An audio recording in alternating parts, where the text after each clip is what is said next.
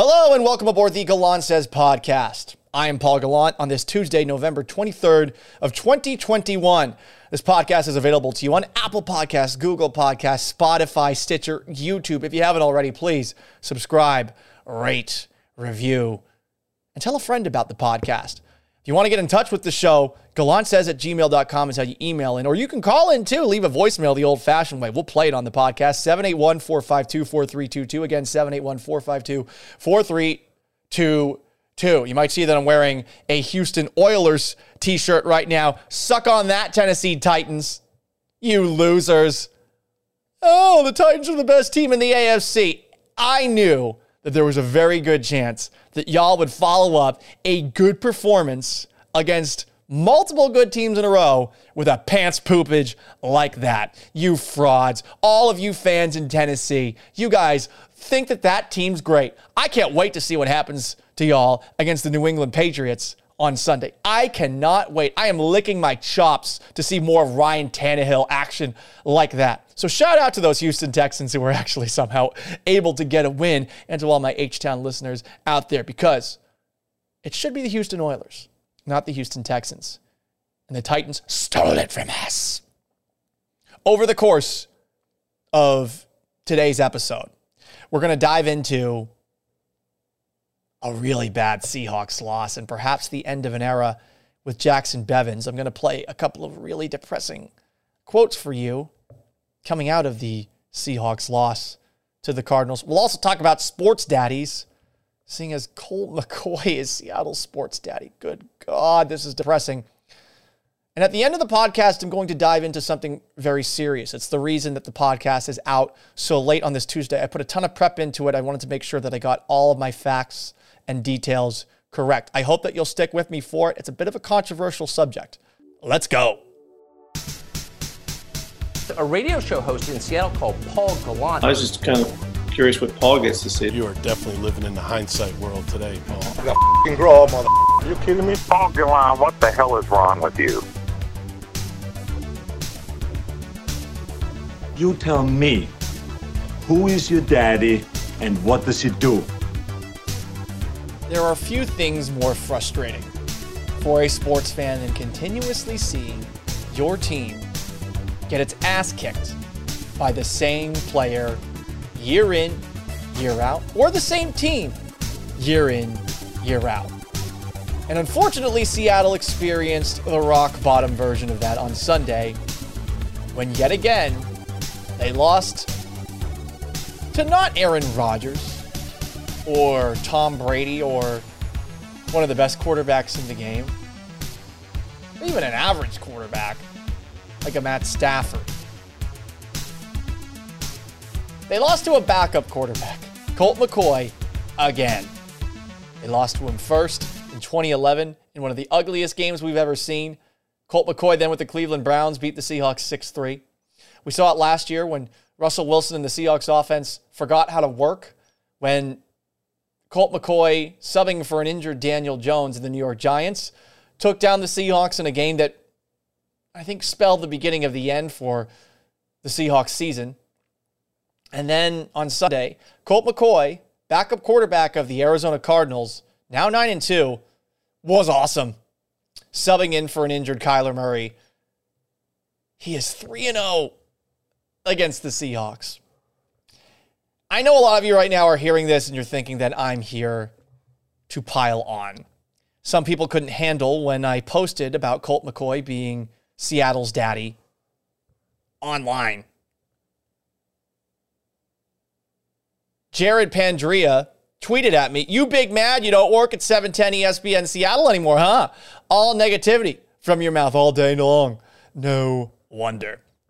Uh, Tim Anderson on my Instagram at Sports Gallant commented, Not fucking now, Paul. Harkin Spencer, meanwhile, just unfollowed me on Sports Gallant, saying goodbye.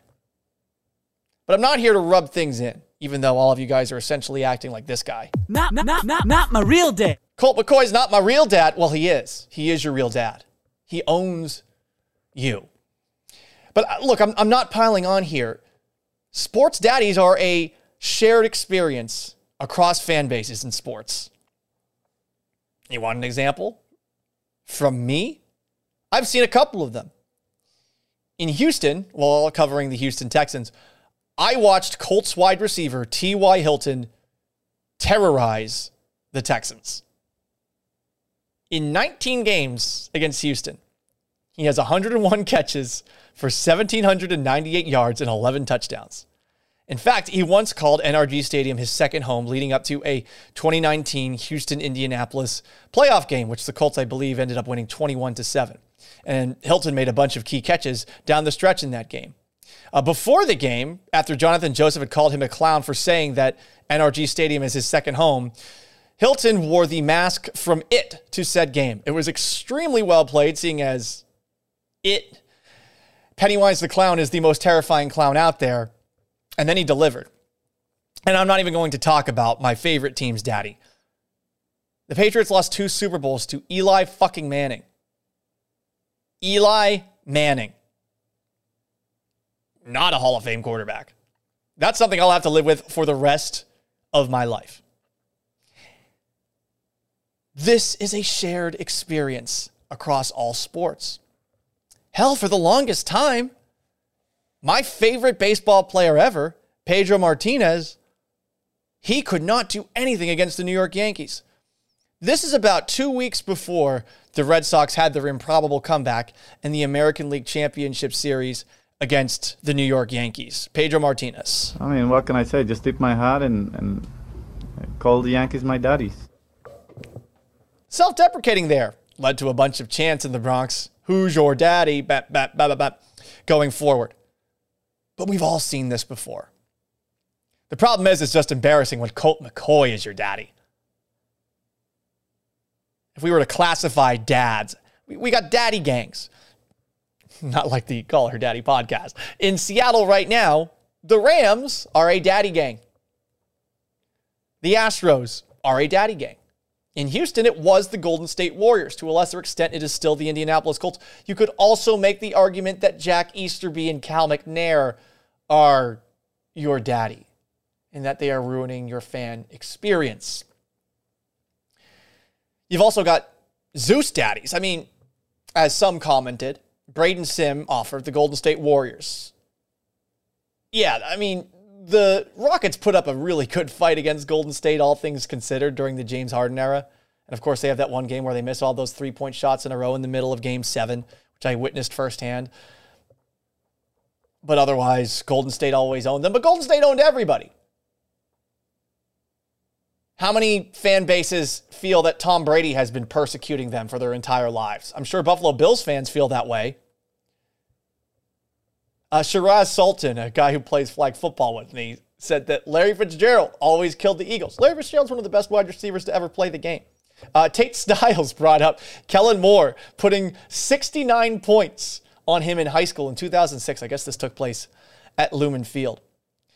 We've also got guys who are, I would say, forgettable years down the road, but are your average daddies. I am James brought up Dikembe Mutombo. Uh, for those who weren't alive or maybe not sports conscious, in 1994, Mutombo and the Denver Nuggets were an eight seed down 0-2 to the Seattle Sonics, who had the best record in basketball that year. They became the first ever eight seed to upset a one seed. And Dikembe Mutombo, there's a famous picture of him on the court lying down with his hands in his head. He had eight blocks and 15 rebounds in game five. He had 31 block shots in the series. You'll probably see a lot of other Yankee names or remember a bunch of Yankee names as well, as far as your average daddies. Tally the Sheba responded to me on Sports Gallant on Instagram. Jim Leyritz and Paul O'Neill, Rando Yankees. Bernie Williams to me was the scariest Yankee of all. You always felt like he was going to deliver a big hit when he went up against you, and he had this just robotic feel to him. I felt like he never showed any emotion, this steely gaze. He scared the shit out of me as a Red Sox fan growing up. Uh, Jacob Does Theater brought up Chone Figgins, who destroyed the Mariners and then destroyed them when he joined them. That's a funny one. So, what is a Colt McCoy? What is getting owned by someone like that? Suppose it's sort of being owned by a deadbeat dad. The dad who goes out for cigarettes and never comes back. The dad who doesn't pay child support. It's embarrassing to have Colt McCoy as your daddy. Sadly, that is the reality that we now face as this Seahawks Seahawks season continues to spiral out of control. This happens all the time! all the time! Why? This is when other people get to call in and dump on what you said. Oh. Get oh. Stainometer, and I But this is really fun. Speaking of control, it really doesn't feel like Pete Carroll's in control anymore. I didn't want to do that Horatio Caine transition, but listen to him before he walked away from his post-game press conference on Sunday. It, it's. I'm sorry. It's not not a different story. Been the same story in and out of this this whole season, and we've got to see if we can turn this thing. I, I'm I'm really done. What was your? He doesn't sound calm. He doesn't sound collected. He sounds like a guy who actually has no answers. And by the way, how could he have any answers for a 3 and 7 start to the season? It's been a disaster. He walks away from the press conference. 30 minutes later, he comes back. He says that he owes it to the media types who are out there. I'll give him credit for that. I don't know what answers he might have come to over the 30 minutes since then, but in another outfit, here's Pete Carroll's return to the mic. I know that you probably have some more questions. I don't know if I have any more answers for you, but I'll try my yes. I'll try. I don't know what answers Pete Carroll is going to have the rest of the way. And it's hard to feel like he's going to be able to turn this thing around, not just this year, but perhaps next year. That wasn't the worst thing that I heard, though, after the Seahawks lost to the Arizona Cardinals. Russell Wilson's been playing poorly for the last year, at least compared to the standard that we hold him up to. He's injured, at least we think, or he's coming back from an injury. Maybe he's rusty. Maybe that's why he's playing the way that he is. I actually wanted him to make an excuse for himself here. Instead, he gave this answer. You feel like rust has been an issue for you? No, I don't. Um, you know, uh, I don't. I think when you guys see the deep ball, you won't say rust. You know, when you watch it, it the ball's coming out my hand just fine. when you see the deep ball, you're not going to be thinking rust. And then he laughs. The guy's addicted to big plays. So this isn't a matter of rust or a guy shaking off a finger injury. This is a guy who, with two different offensive coordinators, has proven to be completely stoppable when he can't make big plays happen downfield. Why isn't he able to make those plays happen the same way that he used to? Is he not as good at escaping the pocket, at extending plays? I think that's a factor. Or is it that he's just addicted to chucking it deep? It's both. The guy can't help himself. They had a major effort this offseason to get the ball out quickly. He had plays available to him over the middle that he could get it out quickly. He didn't. I don't want to fucking hear him talk about the deep ball and how good it looks. Who fucking cares if you're not hitting these guys for touchdown passes? You heard this this offseason where he's talking about the plays that he takes sacks on. Yeah, but the big plays I make. And then you're hearing him say, well, when you see me throw the deep ball, when I see you throw the deep ball, I see a quarterback that's not operating the way that this offense needs to. That is a massive problem right now. That's the last thing I wanted to hear from Russell Wilson. Let's talk more about the Seahawks and where they currently stand. Jacson Bevens, a good friend of mine, joined the podcast. He is the author of Cigar Thoughts. He is smoking a cigar. He is the host of Cigar Thoughts, a podcast which you got to check out. This man knows all things Seattle Seahawks. It's Jacson Bevens, my good friend. Jacson, what's going on, buddy? Hey, what's happening, Paul? Thank you for having me on, man. I appreciate it. Anytime. We're both smiling right now, but we are both depressed and sad inside. Jacson, I just looked over to my television a little bit ago. Pardon the interruption was on, and I didn't listen to what they were talking about, but the graphic said end of an era question mark underneath the Seahawks lost to the Colt McCoy led Arizona Cardinals. It's hard to argue against the season being over at this point, barring some sort of miracle. But do you feel like this was the end of an era, a moment in time that we're going to look back at and say, yeah, this is where the run ended? Yeah, I do. Um, and and you know, I'm I'm strangely at peace with it. To have a 10 year run with the same coach and the same quarterback is, is really rare. You know, I, I bet you could go back through the entire history of the NFL since the merger. And I'd be surprised more than half the franchises have ever had a run like that. And that number is a lot lower in the free agency period. Russell Wilson and Pete Carroll have accomplished an incredible amount together over the last 10 years. And I'm extremely, extremely grateful for it. But it was going to end at some time. I mean, if Belichick and Brady was going to end at some point, then everything else is going to end. And entropy is taking its course right now. And it's, it's a shame. I, I do think, though, you know, as, as a Seattle sports fan, we've always rooted for good enough. It's the best we could hope for. I mean, the Sonics won a championship in the 70s, and then that was it. The Mariners have never been to a World Series. Uh, the Sonics left town. UW football's had some good years, Not this but they won a national championship last in the 90s. Seattle had their, you know, the Seahawks had their one Super Bowl in 2013. You know, and and the Storm and the Sounders have been good and all that, but as far as like being a Seattle sports fan, we've always just been like, yeah, I hope we're competitive. And then when the Seahawks won that Super Bowl eight years ago, it changed everything. We saw what greatness looked like, and and the expectations shifted, and just being good enough was no longer good enough. And for the last three years, it's it's sort of felt like this guillotine kind of hanging over the team, and they would just keep winning a bunch of games where they would spend the majority of the game not playing very well, and then pull out some fourth quarter heroics. And I always felt like for the last three years, their win loss record at the end of the season is better than their actual talent. And, and that's been exposed in the playoffs each season. So, you know, it's all coming home to roost right now. And, and personally for me, I'm, I don't want to be in the middle. I, I've seen what championship looks like and, and I don't want to just be good enough to win nine or 10 games and lose in the first round of the playoffs anymore.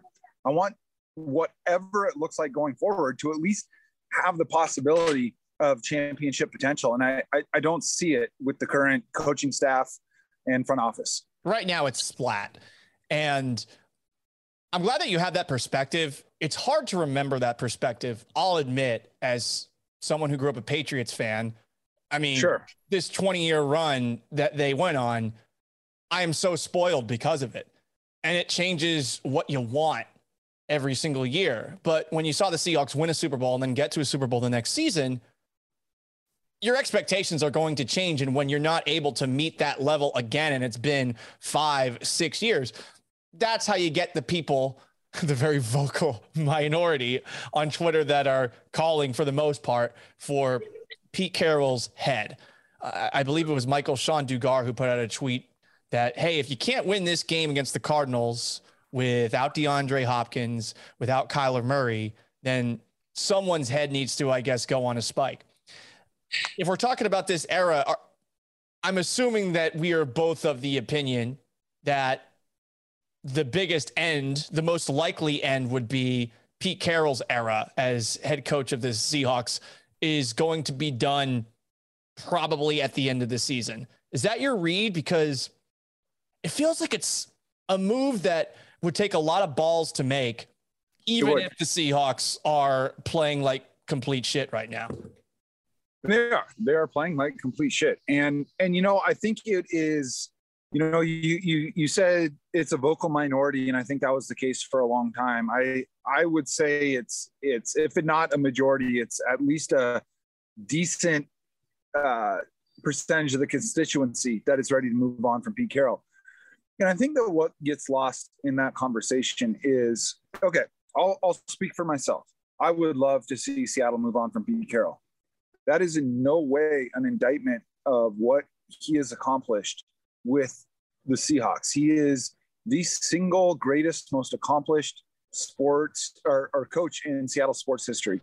And me thinking that at 70 years old, he's not keeping up with the modern NFL and the rapidity with which it changes does not undo any of the greatness that he helped build. You know, I think for the last five, six years, most of Seattle's success is attributed to Russell Wilson, in spite of a lot of the things that Pete does as a coach.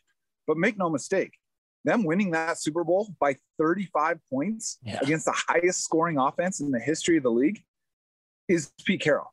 He deserves all the flowers for that Super Bowl. Russell Wilson helped the Seahawks win a Super Bowl Pete Carroll's way. I don't think that Pete Carroll has helped Russell Wilson win Russell Wilson's way. So for me, I would love to see. I mean, okay, let me let me step back one step and say I don't think that there's a way Russell Wilson and Pete Carroll continue to coexist at a super high level beyond the season.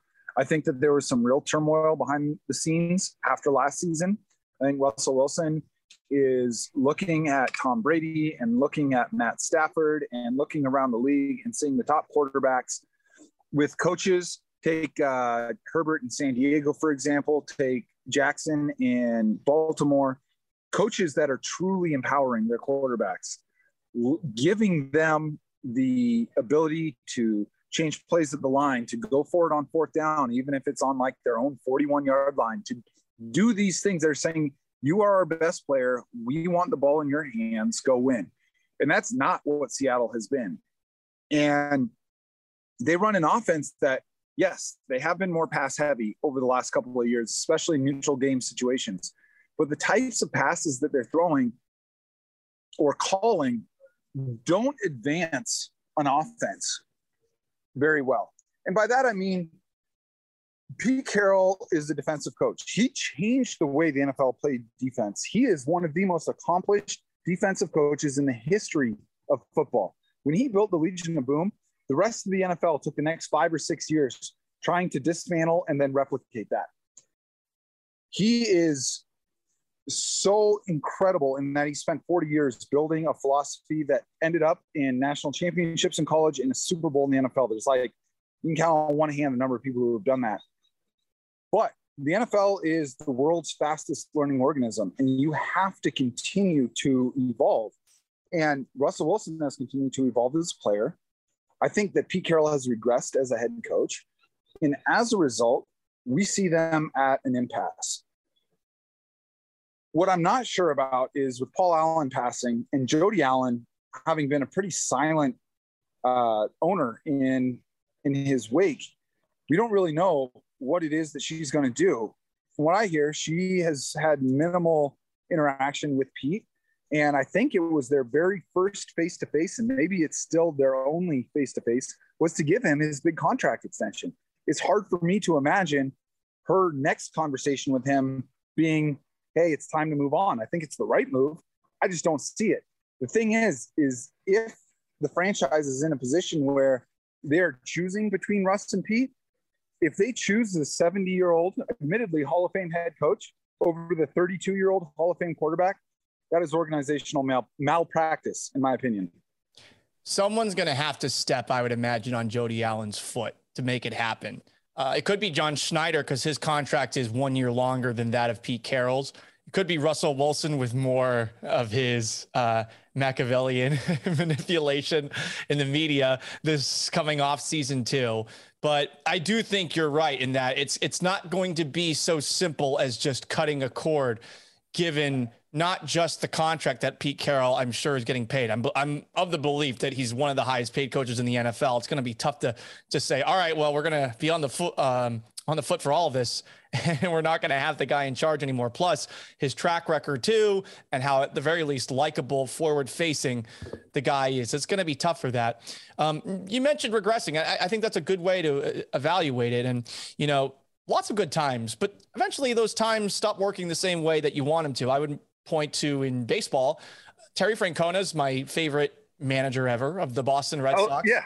2004, um, 2007, they win World Series. But 2011, at the end of the year, the clubhouse is just a different dynamic. They were kind of fat, happy, lazy, drinking beer, eating chicken wings was the big headlines that came out of it. And then Francona got smeared on his way out of town. That's when I stopped really liking the Red Sox that I used to, uh, the way that I used to. But eventually, great coaches are not going to have their message heard in the exact same way. But I want to go back to something you said also a little bit earlier and had to do with Russell Wilson.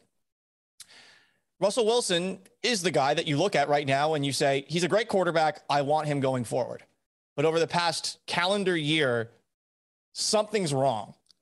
And yeah. you could point to Brian Schottenheimer. You could point to Shane Waldron. You could point to Pete Carroll. You could point to the injury. Something's up.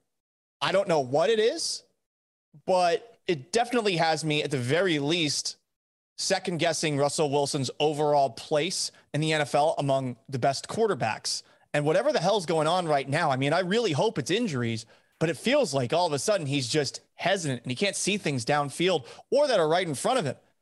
And you just see the shot plays and the attempts to make the big plays all the time. And you're like, okay, what what what what is going on here? Why why is the thing that you saw in training camp that I saw in training camp, the focus on trying to get the ball out quickly, what happened to that? Because it feels like it is completely gone right now. No, it's such a good observation. And and I think that unfortunately too much of the conversation about Russ versus Pete in terms of who is most important moving on. I mean, it's a shame it got to that point, but it was going to at some point. That's how it works. Yeah, of course, of course. Is you know, and and I think a lot of my commentary on this has sort of given Russ a pass on his performance. He is pressing. There's there's no question. This is a guy that is not used to being anything less than the absolute pinnacle of his profession. Um, he's been the best player on 95% of the football fields he's been on since college. And to all of a sudden not not be performing at that level has got to be really, really hard. Now, keep in mind, yes, he really struggled down the stretch last year. And I do think a lot of that falls on the offenses from a schematic, philosophical standpoint, their inability to counterpunch against single two high safety. But one thing that Russ does when things aren't clicking is he presses. And he's pressing right now. But he has been really, really bad the last two weeks. Easily the worst two week stretch of his career. But before he got hurt, he was the highest rated passer in the NFL. In fact, his passer rating was over 130 going into the game that he got injured, which is the highest, would be the highest in NFL history had it gone for a whole season. He had 11 touchdown passes versus one interception and was dealing. I mean, he was playing like peak Russell Wilson. It appears that he is not ready peak Russell Wilson physically. And and we're just seeing it. He's just he's he's throwing the ball like he's got a shotgun in his hands instead of the sniper rifle that we're used to. It's just sort of like it's going to go in this general direction, but it's lacking some of the the pinpoint accuracy that has made him so incredible. Um, I think the thing that's really tough is, and I'm glad you mentioned it, is the fact that they're not building in these quick passes, these bailout passes underneath you look at the top offenses in the NFL, the top passing offenses in the NFL, there's a safety valve on almost every pass play. And for Russ, it's just whether whether it's him refusing to look for it or Shane Waldron and company not able to scheme check down passes into it, it's why we're seeing so many bad sacks on third down. But that brings me back to the whole offensive philosophy under Pete Carroll, which is to just move the ball little by little down the field. And doing that requires you to convert a lot of third downs. And the Seahawks have been really, really bad at third downs for six years now. Like, this isn't a small sample size anymore. It's not something that is Russell Wilson's MO is to complete mid-range passes on third and seven, third and five, all of that stuff. But the offense is predicated on it. And the best offenses in the NFL aren't just great at third down. They avoid third down. And I'm not just talking about the pass happy ones like Kansas City and Tampa Bay and Buffalo. I'm talking about Tennessee. I'm talking about the Ravens. I'm talking about the Niners when they're rolling and the Rams. These are teams that are trying to get first downs before third down. And Seattle's insistence on running two plays short of the sticks prior to third down makes it really, really tough. And that's how you end up with the lowest time of possession by like three minutes a game in the entire NFL. It's how you end up running the fewest plays in the NFL by a mile because you are the best leverage a defense has on any given possession is third down. That is when the stakes are weighted in the defense's favor the most. I mean, the best third down teams every year are completing like converting 45, 48% of those. So even the very best, the Chiefs and the Bills, the Ravens, they're still failing on third down more often than not, which is why they do everything they can to avoid third down. Seattle invites third down, and it's been killing them. Yeah. And without Chris Carson, you can't really give yourself those shorter situations. And it feels like they're not 100% sure that they want to even keep to the identity that they've had for the past decade, which is really weird. I mean, they're in, I think, a, a massive identity crisis. Rashad Penny goes out the first carry of the game. He looks good, but he's injured. Alex Collins, I like what I've seen out of him this year, but I know that he's not Chris Carson. And now that Chris Carson's done for the season, yeah, I, I don't know what they go back to, but I, I, think you made a lot of good points there in that they do find themselves in these third and longs often. And when you have an offensive line that is, eh, you know, you got to give Russ a little bit more time, and it, he feels it feels like he is seeing things slowly, and it's all adding up to a giant mess offensively. Here's something too that I think we both have to say they're not going back to Geno Smith. They shouldn't go back to Geno Smith. Even if Geno Smith is a better option, any percentage of Russell Wilson that gives you a better chance to win than Geno Smith every single Sunday. I have no issues with them turning to Russ. I have no issues with Russ getting back out there. Maybe the secession trailer and the miracle stories, all that stuff, I could have done without it. But I mean, he has to be out there. Question is just how, if it's even possible, the rest of the way, can you do anything that makes this offense a little bit more um, efficient. And and look, it's not like the Seahawks are the only offense that's having some of these issues. I don't know how many people watched the Chiefs and Cowboys game yesterday, but the Cowboys were running a lot of two high safety. And guess what? I mean, Patrick Mahomes, they were able to move the ball in between the 20s but there was a lot of dink and dunk going on and they didn't let anything beat them over the top. And really it was Tyreek Hill making, you know, all of those quick plays that he's so good at that was getting Kansas City a lot of its yardage. Buffalo struggling. You just saw them loss, uh, lose. So you know, we, we obviously see the Seahawks every single week. We focus on the Seahawks more than any other team. This is a problem across the league for some of these more pass heavy teams. And I, I, just think the problem is that the Seahawks have no choice but to be pass heavy given who they have personnel wise. You have Russ, you have Tyler Lockett, you have DK Metcalf, and you have solid tight ends. Otherwise, I don't know where you really can look at offensively and say, we can build with this, we can succeed with this. Yeah, and I think those are all really, really good points. And and I want to focus on the last point that you made, which is about the roster. I don't intrinsically have a problem with Pete's philosophy in the modern NFL. There are plenty of teams that are having a lot of success running the ball really well and playing good defense and winning games. It can be done. Thing is, you have to have a roster that allows you to do that. And roster construction has not mattered or, or, or has not mirrored yeah. what Pete Carroll wants to do. And a lot of it is just missing on draft picks. Their their track record in the draft. You know, John Schneider, the Seahawks GM, came in and his first three drafts, you could mint them. And honestly, they might be, in terms of return on picks, the greatest three year stretch that the NFL will ever see. Yeah. Since then, he's been pretty bad. And to cover for that, they've been making some big moves, trading picks for Percy Harvin, trading first round picks for Jimmy Graham, trading first round picks for Jamal Adams. And on the surface, I'm okay with all of that. I would rather have good players who are already established at being great in the NFL than draft picks that you hope someday become that. But in order to have the bird in the hand versus the two in the bush, you got to pay them. And to do that, to give up the draft capital to bring these guys in is one thing. To do that and then not have a plan that takes advantage of what makes them so great in the first place is what's really, really frustrating. Mm-hmm. And I think as damning as anything else with this staff and with this front office. The trade for Jimmy Graham is great. You would just won a Super Bowl. You'd come one yard away from winning a second one. You needed, you had a bunch of small receivers. So you're like, yeah, let's go get the best big body receiver in the NFL.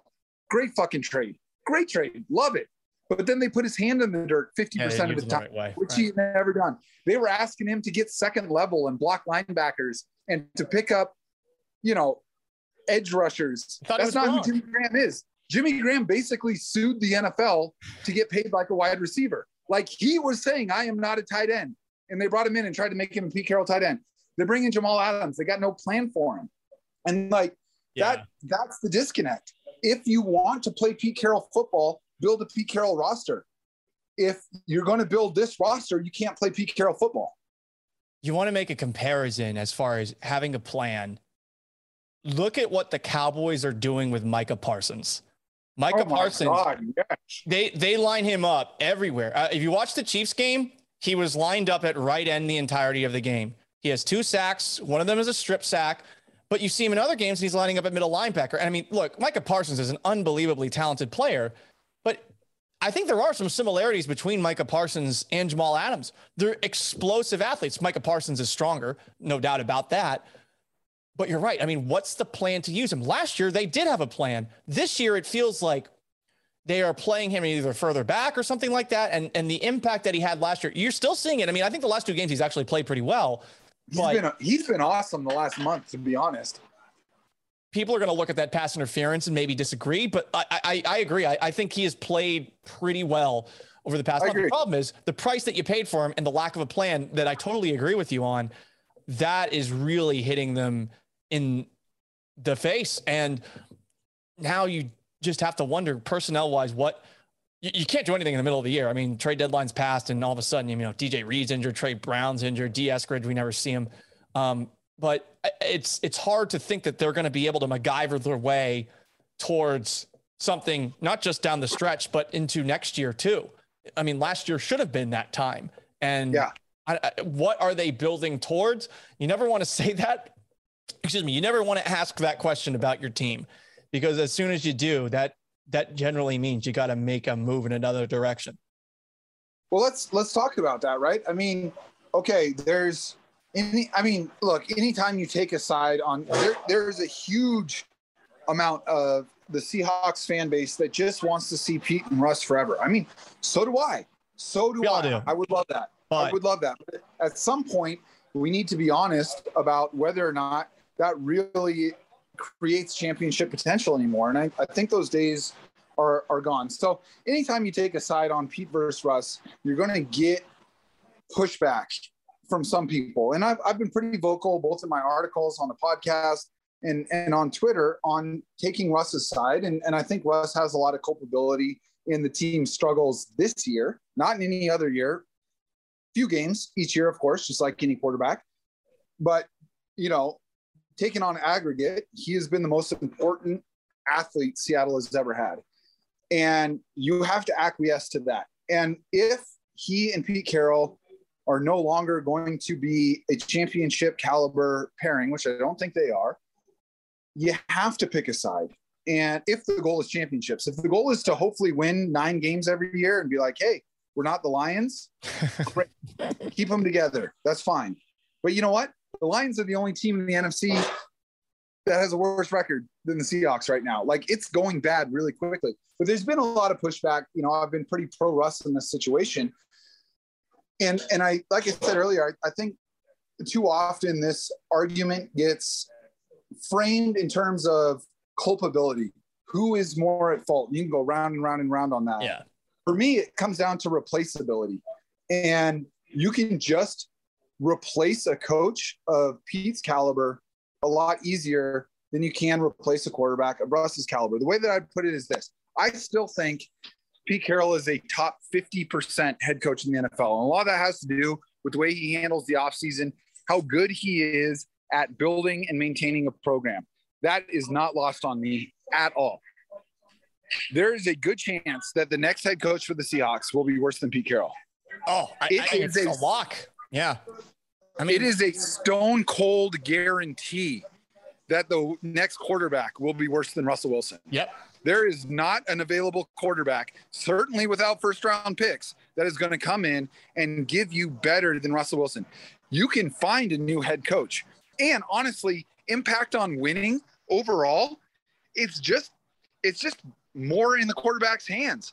I mean, Mike McCarthy won a Super Bowl, but could you imagine if the Packers chose to keep McCarthy around when Rodgers was basically like him or me? Like, give me a break. That's ridiculous.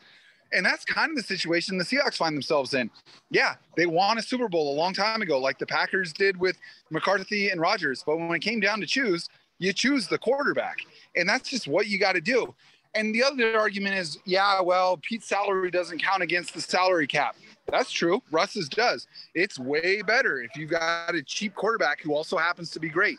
But do you really trust Pete Carroll and John Schneider with an extra $40 million and a couple of first round picks to replicate the positive impact that just Russell Wilson has? Because I certainly don't. I, I do wonder about John Schneider's evaluation of quarterbacks because, at the very least, on the outside looking in, and who knows how true any of this stuff is, but he seems to have been sniffing at the right quarterbacks leading into certain drafts, and that kind of think drew the ire of Russell Wilson. But as far as the Pete Carroll side of things, I think you're right. Now, I, I do want to make this clear.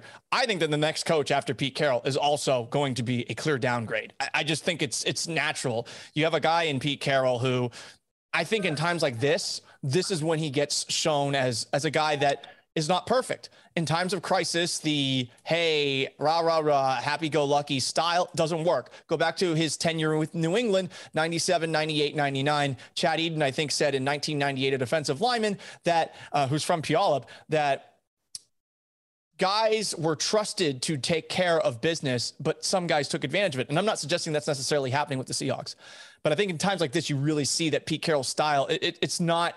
It's not supposed to be. He's not a wartime coach, I guess, if, if if that makes sense. He can keep a raiding band of barbarians or whatever you want to call them, Vikings or pirates, like who've got big boisterous personalities. He can keep them all on the same page, like he did in the early decade. But when things are going not so well, that that positivity I think only goes so far. So I, I, I think we're both though of the belief that if you got to pick between the two, you pick the quarterback. I would take the quarterback too.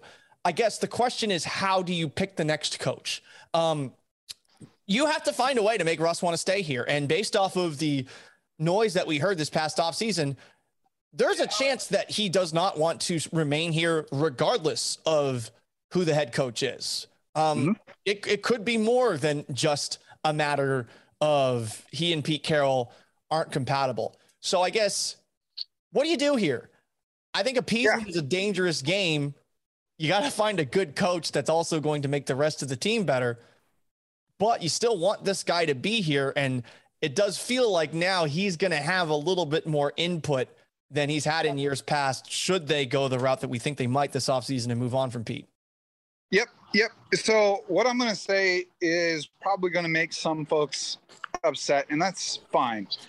I would, I would give Russell Wilson the keys to the next head coach.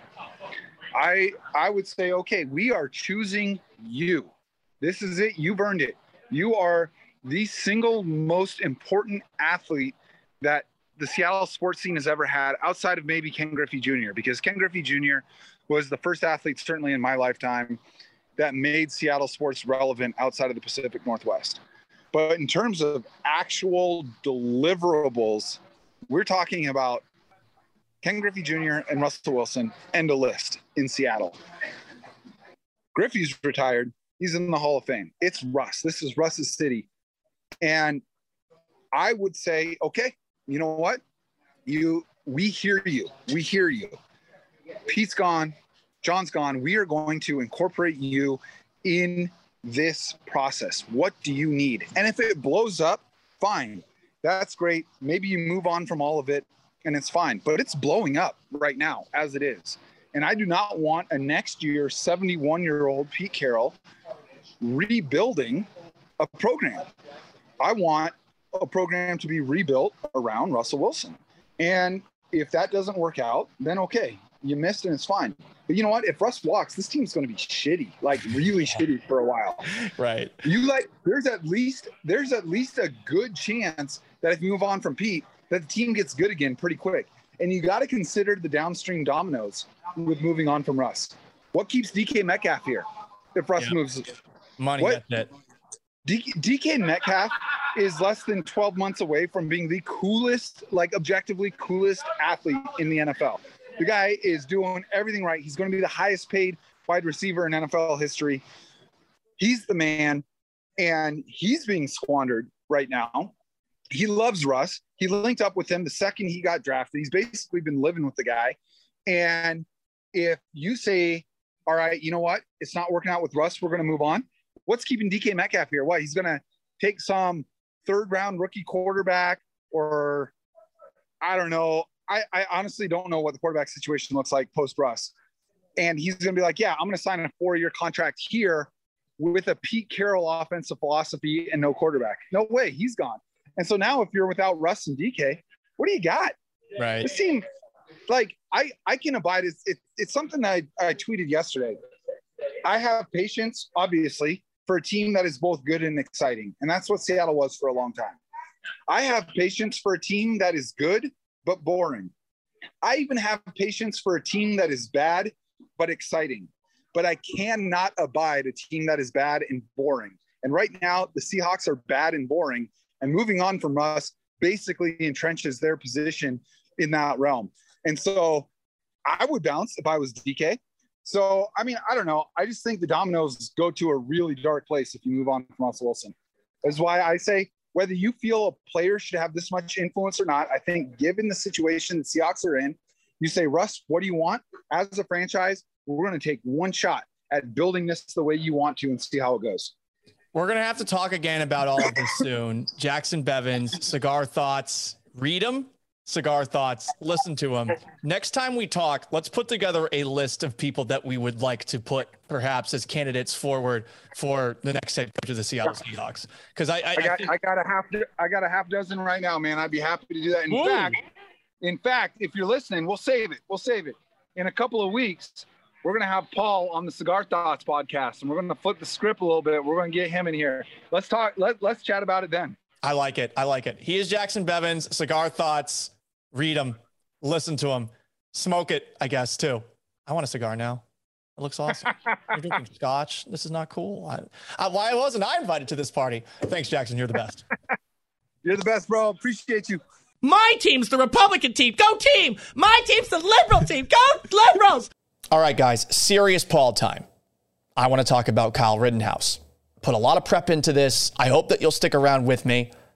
And this is not supposed to be something that is leaning one way or the other politically. This is just what I feel you should be taking away from the Kyle Rittenhouse case. The things that you should be mad about and the things that you should be ignoring. Now, I am not doing this as some sort of expert. And I'll fully admit when the coverage of Kyle Rittenhouse and his case began, I knew nothing.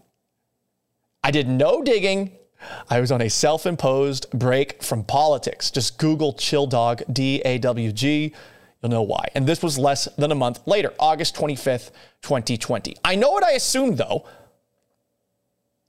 And perhaps I'm part of the problem, at least my state of mind in this moment. I thought some white kid shot some protesters at a Black Lives Matter rally in Kenosha, Wisconsin, a rally in response to police shooting Jacob Blake. We're not going to talk about Jacob Blake. There were deaths. And given how angry people were online, I assumed that the victims were people of color. What else do I remember?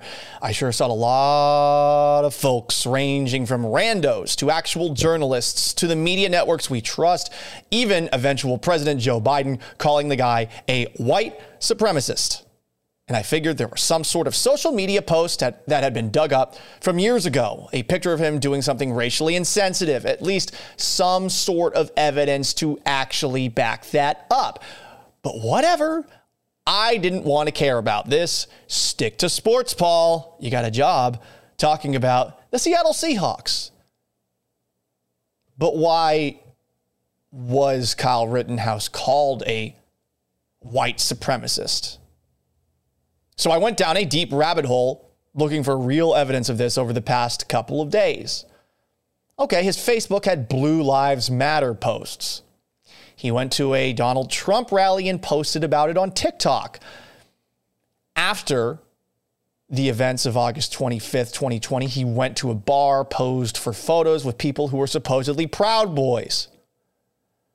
Maybe he saw a Facebook call to arms put out by a Kenosha militia group. But I never saw any photos of him in a Ku Klux Klan hood swaggering down the street yelling, White power! The way that I figured I'd eventually find him, just given how much that word was thrown out there. White supremacist, racist. I mean, those are damning things to call someone in 2021. Now, all of those associations, which you could jump to a conclusion of on the jump to conclusions, mat, that I just listed.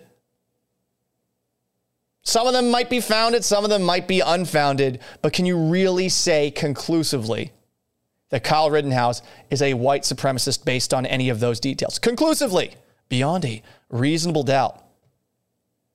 Of course you can. That's the answer. After all, we live in the age of broad brush painting. You probably know at least one person who would see someone associated with any of the things that I just talked about, and that person would right away label this person with those despicable details about them a racist. So naturally, there was a lot of outrage on Friday online when possible racist Kyle Rittenhouse was acquitted Friday of five felony charges. How do the whites keep getting away with this? But how much digging did you actually do? How much digging did your friend who was yelling at the internet actually do? And look, I'm not going to blame anybody who doesn't actually know all the specifics of a case. We've got a million things to do these days, and we've got short attention spans. We live in echo chambers too. How many of us are really on top of the details of an infamous trial? So I don't blame people for being ignorant. In an era where news media is not helping people be informed and instead is exploiting a deep cultural divide, it's easy to start parroting things said by people that we actually think are acting in good faith, whether they be pundits, journalists, politicians, etc. I feel an obligation now, though, to inform because of these things that are happening these days.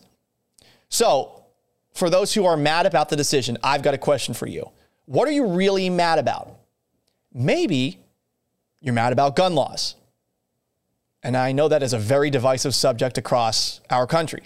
I know my, my friends in Texas and my friends in Seattle, they're going to have very different opinions on gun laws. But you were told, when it comes to Kyle Rittenhouse, by credible news sources that Rittenhouse had crossed state lines with a rifle, that he was dropped off 20 miles from his hometown because he knew about a Black Lives Matter protest that might take place in Kenosha, and that he was a minor illegally in possession of an assault rifle. These things were put out as fact and were considered fact for practically a year. No retractions. But none of those details were actually true. Rittenhouse picked up the gun from a friend's house, legally purchased in Wisconsin. He drove himself 20 miles from Antioch, Illinois, where he lived with his mother, right on the border of Wisconsin, to Kenosha, where his father lives. It's a big city, it's about 100,000 people. And he was doing it to protect a store called Car Source after another location had been burned down during the protests or riots, whatever you want to call them. It's a little weird to ask for help from a 17 year old, right? but let's just focus on what we do know and the gun laws here. Even though the owners of Car Source denied requesting armed help under oath, one of their former employees under oath testified the opposite, along with multiple people who were asked to guard said store with weapons. When it comes to minors in possession of a dangerous weapon, too, I don't think everyone knew the details of this. I think a lot of people hear the word assault rifle, you assume dangerous weapon. Well, actually, in Wisconsin, a dangerous weapon is a shotgun or a rifle that's short barreled. Kyle Rittenhouse's gun had the minimum barrel length. Even though he was 17 years old, he was allowed to possess that firearm. Other things you probably didn't know when it comes to gun laws that you might be frustrated about. Wisconsin is an open carry state. I'll be honest, I thought that was only something that took place in Texas or in the Southwest. But it is a state where you are allowed to use deadly force in self defense on top of that. And prosecutors must disprove that you're acting in self defense beyond a reasonable doubt. I mean, you got to have some real serious proof to convict someone of shooting somebody in self defense that it actually was a homicide. So, what are you mad about? I don't think you could be mad about any of those things anymore unless you're just somebody that hates that guns are allowed to be held in the United States of America. And you know what? That's your right. Totally can believe that, but at least know the facts of this. By letter of the law, Kyle Rittenhouse didn't do anything illegal from a gun law perspective. Maybe you're mad because you heard that a white man killed a person of color and then was acquitted, but that didn't happen either. Joseph Rosenbaum, who Rittenhouse killed in self defense, was white a white man described as hyper aggressive that night, who had threatened to kill Rittenhouse twice earlier that night. A person who was being essentially disassociated with by those who were out there to protest what happened to Jacob Blake. A man who reached for Rittenhouse's rifle before being shot. That is Joseph Rosenbaum. You got a rifle, someone's reaching for it. what are you going to do? Probably going to shoot that guy in self defense. Rosenbaum, by the way, spent most of his life in jail for sexual conduct with five preteen boys, and he'd just been in the hospital for a suicide attempt. He was bipolar. This isn't to minimize the life lost here, but we're talking about a person who acted aggressively, and you can kind of see why he acted aggressively. Doesn't seem like he really had a whole lot to live for. You're not allowed to defend yourself from somebody because they're suffering a mental illness. It's a huge problem in this, in this country. But that doesn't excuse what he had done before or what he did on this night. Anthony Huber, also a white person. Rittenhouse also killed him in self defense. He chased down Kyle Rittenhouse as he ran and tried to hit him with a skateboard. Why? Who knows? Maybe he thought he was an active shooter, or maybe he saw everyone else trying to take him out and thought to himself, I'm going to do it too. We don't know. He died. Rittenhouse shot him once. He collapsed. He died. Huber spent time in prison for violating probation after strangling his brother, for kicking his sister. He also was bipolar. I think compared to Rosenbaum, we're looking at somebody who wasn't going out of his way to be hyper aggressive, but in that moment, he came after him and hit him with a skateboard. If Kyle Rittenhouse, if you're in his shoes and you're running from a mob that seems like they want to hurt you, I mean, what are you going to do when somebody actually attacks you with something?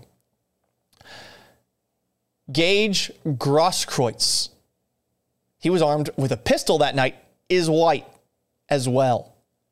Rittenhouse shot him in the arm, also in self defense. Now, Gage testified himself that he was pointing his weapon at Rittenhouse the moment that he was shot. Even though he claimed he wasn't intentionally pointing the weapon at Rittenhouse, I mean, you point a gun at somebody and you have a gun on you self defense, if you're trying to protect yourself, you're probably going to shoot that guy back. There also was a man by the name of Maurice Freeland, known as Jump Kick Man. He was black.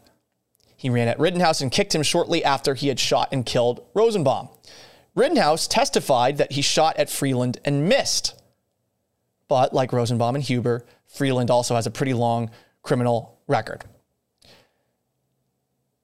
The prosecution argued that these men were all trying to stop an active shooter and were provoked by Rittenhouse. But three of those guys, based on their criminal record, seemed like folks that it wouldn't take much to provoke. Three of the victims, the guys who were shot, were white. They were not people of color. Which is why it's so confusing that this case has become one about race, at least in my opinion. Remove Jacob Blake from the story entirely. How does race become the center point of this? Because of the white supremacist label? And look, one of the interesting things about what we saw this past summer, check that in 2020, where a lot of violent protesters firsthand from me, a lot of these people who were being violent, destroying Starbucks, for example, these were white guys. And it's a shame. I mean, I, I take a look at the Black Lives Matter movement. I think it got radicalized along the way, but I understand what they were trying to demonstrate to everybody. Until all lives matter, black lives don't matter. And they have to change that. That was what they were trying to get across. Unfortunately, there's people at the top that radicalize it and make it really difficult for them to pull people that actually see things their way, excuse me, to pull neutral people into seeing things their way. Okay, so what are you mad about? Let's get back to that. Maybe, going back to race, you're mad because you think that this case would have been handled differently if Kyle Rittenhouse was a person of color. Because once he was acquitted, that's what all the heavy hitters on the left were saying. The ACLU, for example, claimed the events in Kenosha stem from deep roots of white supremacy and that the trial highlighted a need for reform for police and the legal system. It also called the violence in defense of white supremacy or in defense of himself, but no big deal. Uh, Wisconsin progressive representative Pramila Jayapal said, I'm heartbroken. If we're ever going to tackle racial injustice in America, we have to admit our justice system isn't working for black, brown, and indigenous people.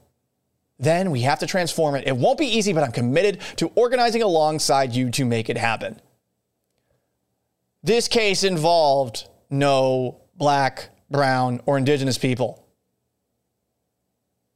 So why are you throwing that out there? To pander to your base? Maybe. Vice President Kamala Harris said the verdict said this of the verdict. As many of you know, I've spent a majority of my career working to make the criminal justice system more equitable, and clearly there is a lot more work to do. Well, we're talking about a justice system that is honoring self defense, right? I feel like they took a pretty solid look at this, the defense, and realized that, yeah, Kyle Rittenhouse acted in self defense. We have a pretty good case here. The prosecution, meanwhile, didn't have much of one. And then we have President Joe Biden, who an hour before said he had respected the jury's decision, later would say in a statement, Well, the verdict in Kenosha will leave many Americans feeling angry and concerned, myself included. Okay, well, then you don't really respect the jury's decision. This was the overreaction after the fact. And it inflames all the people that probably felt that they knew exactly who Kyle Rittenhouse was a white supremacist who went to a protest with the specific mindset of shooting protesters. And that's not what happened. There's so many racial conversations these days that are based in whataboutisms. Yeah, well, what would have happened if he was black? And I want to stop people like that from thinking that way. Let's focus on this specific case. Why can't we just focus on the things that actually happened or the things that you actually should be mad about? Because here's what you should be mad about the casual labeling of people as white supremacists and racists, ranging from media to the President of the United States. And by the way, listen to this comment from known white supremacist Kyle Rittenhouse during an interview Friday with Tucker Carlson. I support the BLM movement. I support peacefully demonstrating. And I believe there needs to be change. I believe there's a lot of prosecutorial misconduct, not just in my case, but in other cases.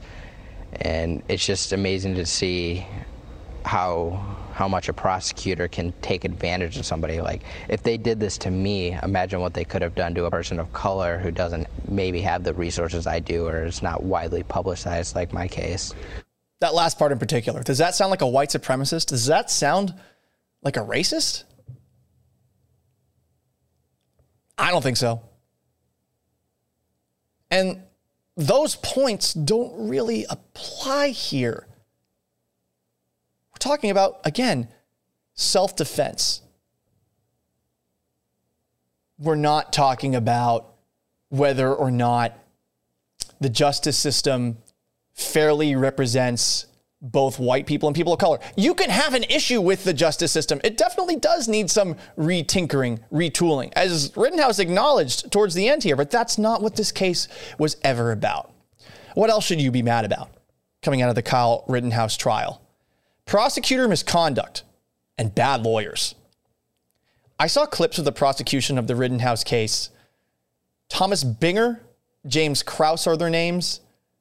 And I was just blown away by how they operated. First off, they just seemed unprepared with their questioning. When we say your community, you mean Kenosha? Yes. Again, you're from Antioch. You're not living in Kenosha at this time when this all happens, right? My dad lives in Kenosha. Shouldn't the prosecution know that? Isn't that a really important detail to get before you start asking questions to the defense? Maybe, but that's just me. They also came off as just incredibly naive when it comes to their notion of what self defense actually is. Everybody takes a beating sometimes, right? Sometimes you get in a, a, scuffle and maybe you do get hurt a little bit. That doesn't mean you get to start plugging people with your full metal jacket AR 15 rounds and no bullets are not bullets. That's James Kraus there. Everyone takes a beating sometimes. Yeah, unless you defend yourself. As someone who's two and four lifetime in fights, Yeah, you do take beatings from time to time. But in a situation like that, this isn't a simple beating. This is, you might die. If you get tackled there and all of a sudden the mob comes up to you and starts hitting you and pounding at you, that might be it. Period.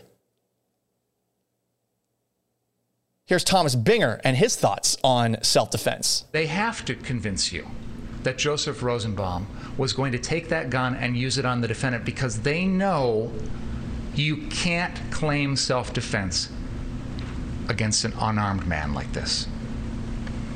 You lose the right to self defense when you're the one who brought the gun. Okay.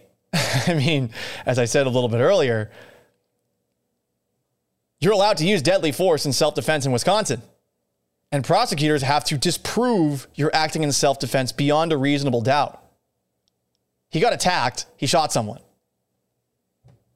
End of story.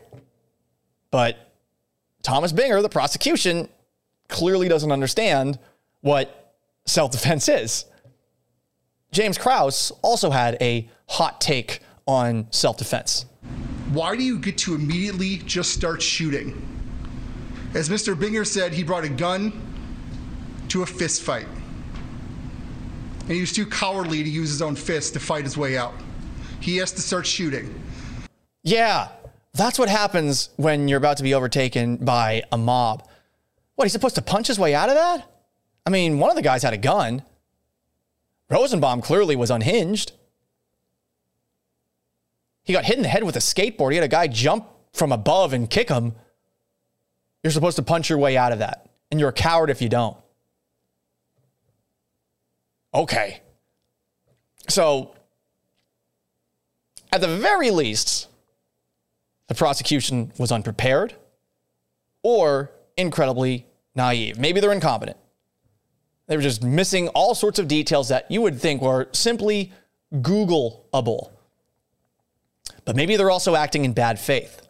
After all, they were found to be deliberately hiding evidence from the defense on multiple occasions, like a higher quality drone video, the identity of Jump Kick Man. And then listen to this attempt to minimize the hyperactive activities of Joseph Rosenbaum, who clearly was not protesting on this night. So, what does he do that night? Oh, let me tell you all the awful things Joseph Rosenbaum did. He tipped over a porta potty that had no one in it. He swung a chain. He lit a metal garbage dumpster on fire.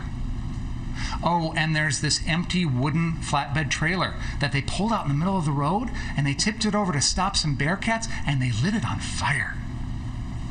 Oh, and he said some bad words. He said the N word. You're minimizing a series of actions by a person that was, again, unhinged, who also attacked the person acting in self defense. And that to me is bad faith. You're just minimizing all of those things. What normal person does any of those things? What normal person does any of those things and gets away with it without getting a misdemeanor at the very least, if not more? No one. But on this night, it was a little bit different. So it just concerns me that whether you've got lawyers who are incompetent or operating in bad faith, that this is something that takes place across the country. These are terrifying things to hear coming out of lawyers' mouths. Again, they're idiots, they're incompetent, or they're acting in bad faith. I don't know what I'd rather have, but if that's the prosecution coming after me, how can I feel good about a legal system if I don't have the means to protect myself? If I'm somebody who has to be represented by a lawyer, by the state, how am I feeling there? And, and maybe this gets back to the conversation about that some people are mad about, about, you know, our legal system here. But ironically, the prosecution are the ones highlighting the issues of the legal system, not Kyle Rittenhouse's defense team. This reminded me of something else that took place in Wisconsin. I don't know how many of you guys saw the television show Making a Murderer on Netflix. It's a documentary, sort of like the podcast serial, that was very slanted in favor of an alleged murderer, Steven Avery. In fact, convicted murderer. But my biggest takeaway from that had nothing to do with Steven Avery and the way that the trial was covered, where it clearly was favoring the defense. It reminded me of the prosecutor, Ken Kratz. He seemed like a terrible lawyer, either incompetent or acting in bad faith. Imagine a lawyer that opens his closing arguments up with this Reasonable doubts are for innocent people. I mean, reasonable doubt is the highest standard of proof that must be exceeded to secure a guilty verdict. It is the entire basis of law in the United States. But Ken Kratz says it's just for the innocent. I mean, holy crap. How do you feel good about your legal system when you got prosecutors representing the state like Ken Kratz, like Thomas Binger, like James Kraus? By the way, moments later, Ken Kratz in this Making a Murderer episode, it's episode eight of the first season of the series. He responds to the defense explaining that maybe police would plant evidence to in- ensure a conviction of somebody that they legitimately believe to be guilty. Kratz said that the defense, he said this to the jury, the defense was arguing that the police officers that may have planted evidence actually killed the victim too. Operating entirely in bad faith and misrepresenting what the people arguing against him was saying as opposed to taking on the argument head on. Now, maybe this is a Wisconsin thing. If you study law in Wisconsin at the two accredited law schools there, Marquette, UW, you don't have to sit for a bar exam. Or maybe this is a lawyers everywhere thing, which is a lot more concerning. And that has me wondering about our legal system and prosecutors in general. So that's something I'm mad about. Prosecutors, I'm mad about that. And I'm, I'm mad about also misrepresentation by the media. Journalism really screwed the pooch here, as Kyle Rittenhouse laid out during that interview he did with Tucker Carlson. He crossed state lines. False. He's a white supremacist. False. None of that is true. And the lies that they can just get away with spreading is just sickening, and it's a disgrace to this to this country. For a case so deep, the fact finding was extremely lazy. News networks were pushing the idea that he crossed state lines with a gun until very recently. And that's wrong. They consciously hid the races and identities of those shot. I think that if people knew that it was three white people that had been shot as opposed to three black people at a Black Lives Matter protest, that we would react a little bit differently to this and maybe hear out the idea of self defense. Or if we knew that there were protesters at protester protesters at rallies across the country, white people who were acting violently and smashing things and defacing property and things like that. I, I, I think that we maybe would have looked at this case a little bit differently. The lowest of low moments came last week when an MSNBC reporter followed a jury bus and may have been trying to photograph jurors. In a case of this magnitude, imagine a juror having his or her identity revealed to the world. One way or the other, the right or the left are going to come after you if they knew who you were. You don't want that. The last part that you should be mad about coming out of the Kyle Rittenhouse case, the labeling of him as a white supremacist, the prosecutorial misconduct, and the way that the media covered this. The last part saddens me. A complete failure by news media. I cover sports. My job, the job of many self important colleagues of mine, is stupid. It's not a real job. But I've always had incredible respect for people who actually cover the news. I assumed they put in the kind of work that I did for this story into every single thing they report on. Because for Kyle Rittenhouse, the entire rest of his life was at stake. Whether innocent or guilty, you're obligated as news media to make the public aware of the truth and not to tell people what they want to hear. And clearly that didn't happen. That doesn't happen.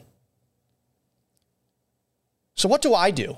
Because all of a sudden I'm finding I'm more passionate explaining the truth to people than talking about why someone screwed up in a sports ball game. Given the laziness out there from politicians and the media, maybe this is the battle I've got to take up. I want to thank you for listening to this if you actually did sit through the entirety of it. But these are the things that I feel like we actually have to all agree on coming out of the Kyle Rittenhouse trial. The things that we actually should be mad about. And the last part is really concerning. Big thanks to everybody who tuned into today's late edition of the Gallant Says podcast. I really appreciate everybody, especially who took the time to listen to the second half of it. I put a lot of effort into it. I hope that it sounds like I put a lot of effort into it. And while I know that I am sometimes out of my breath talking about breath, breath, I don't know, talking about politics, it's something that I really do care about. And I do feel like the coverage of this entire situation and the prosecution that took place in it it wasn't a good look for anybody. And I'm a little nervous about both of those things going forward. Hopefully, they're a learning experience for our whole country going forward. Jesus, I sound like some sort of wannabe patriot right now. Big thanks to everybody who tuned in. Again, you can subscribe to the podcast, rate, review it on Apple Podcasts, Google Podcasts, Spotify, Stitcher. You can also leave a comment on YouTube. You can call in too if you want to on the Gallant Says voicemail. We are so modern. 781 452 4322. 781 452 4322. You leave a voicemail, we will play it. I will respond to it. Guys, Step your game up. Haven't heard from any of you. You could also send in an email to gallantsays at gmail.com. Ditto on that front if you want to talk to the show. Come on, we want to be interactive like we used to be. So long. Farewell. We will have a Black Friday episode of the Gallant Says podcast later this week. I hope you guys have a wonderful Thanksgiving. I'm fucking stuck here because I got COVID 19, a breakthrough case, despite me being vaccinated and getting the booster shot. Fuck my life, right? so I've got nothing better to do. Podcast coming on Friday. Again, have a great holiday. Hope you have a great time with your family. Stay safe, all that shit. And you'll hear me on Friday. So long. Farewell. Take it easy.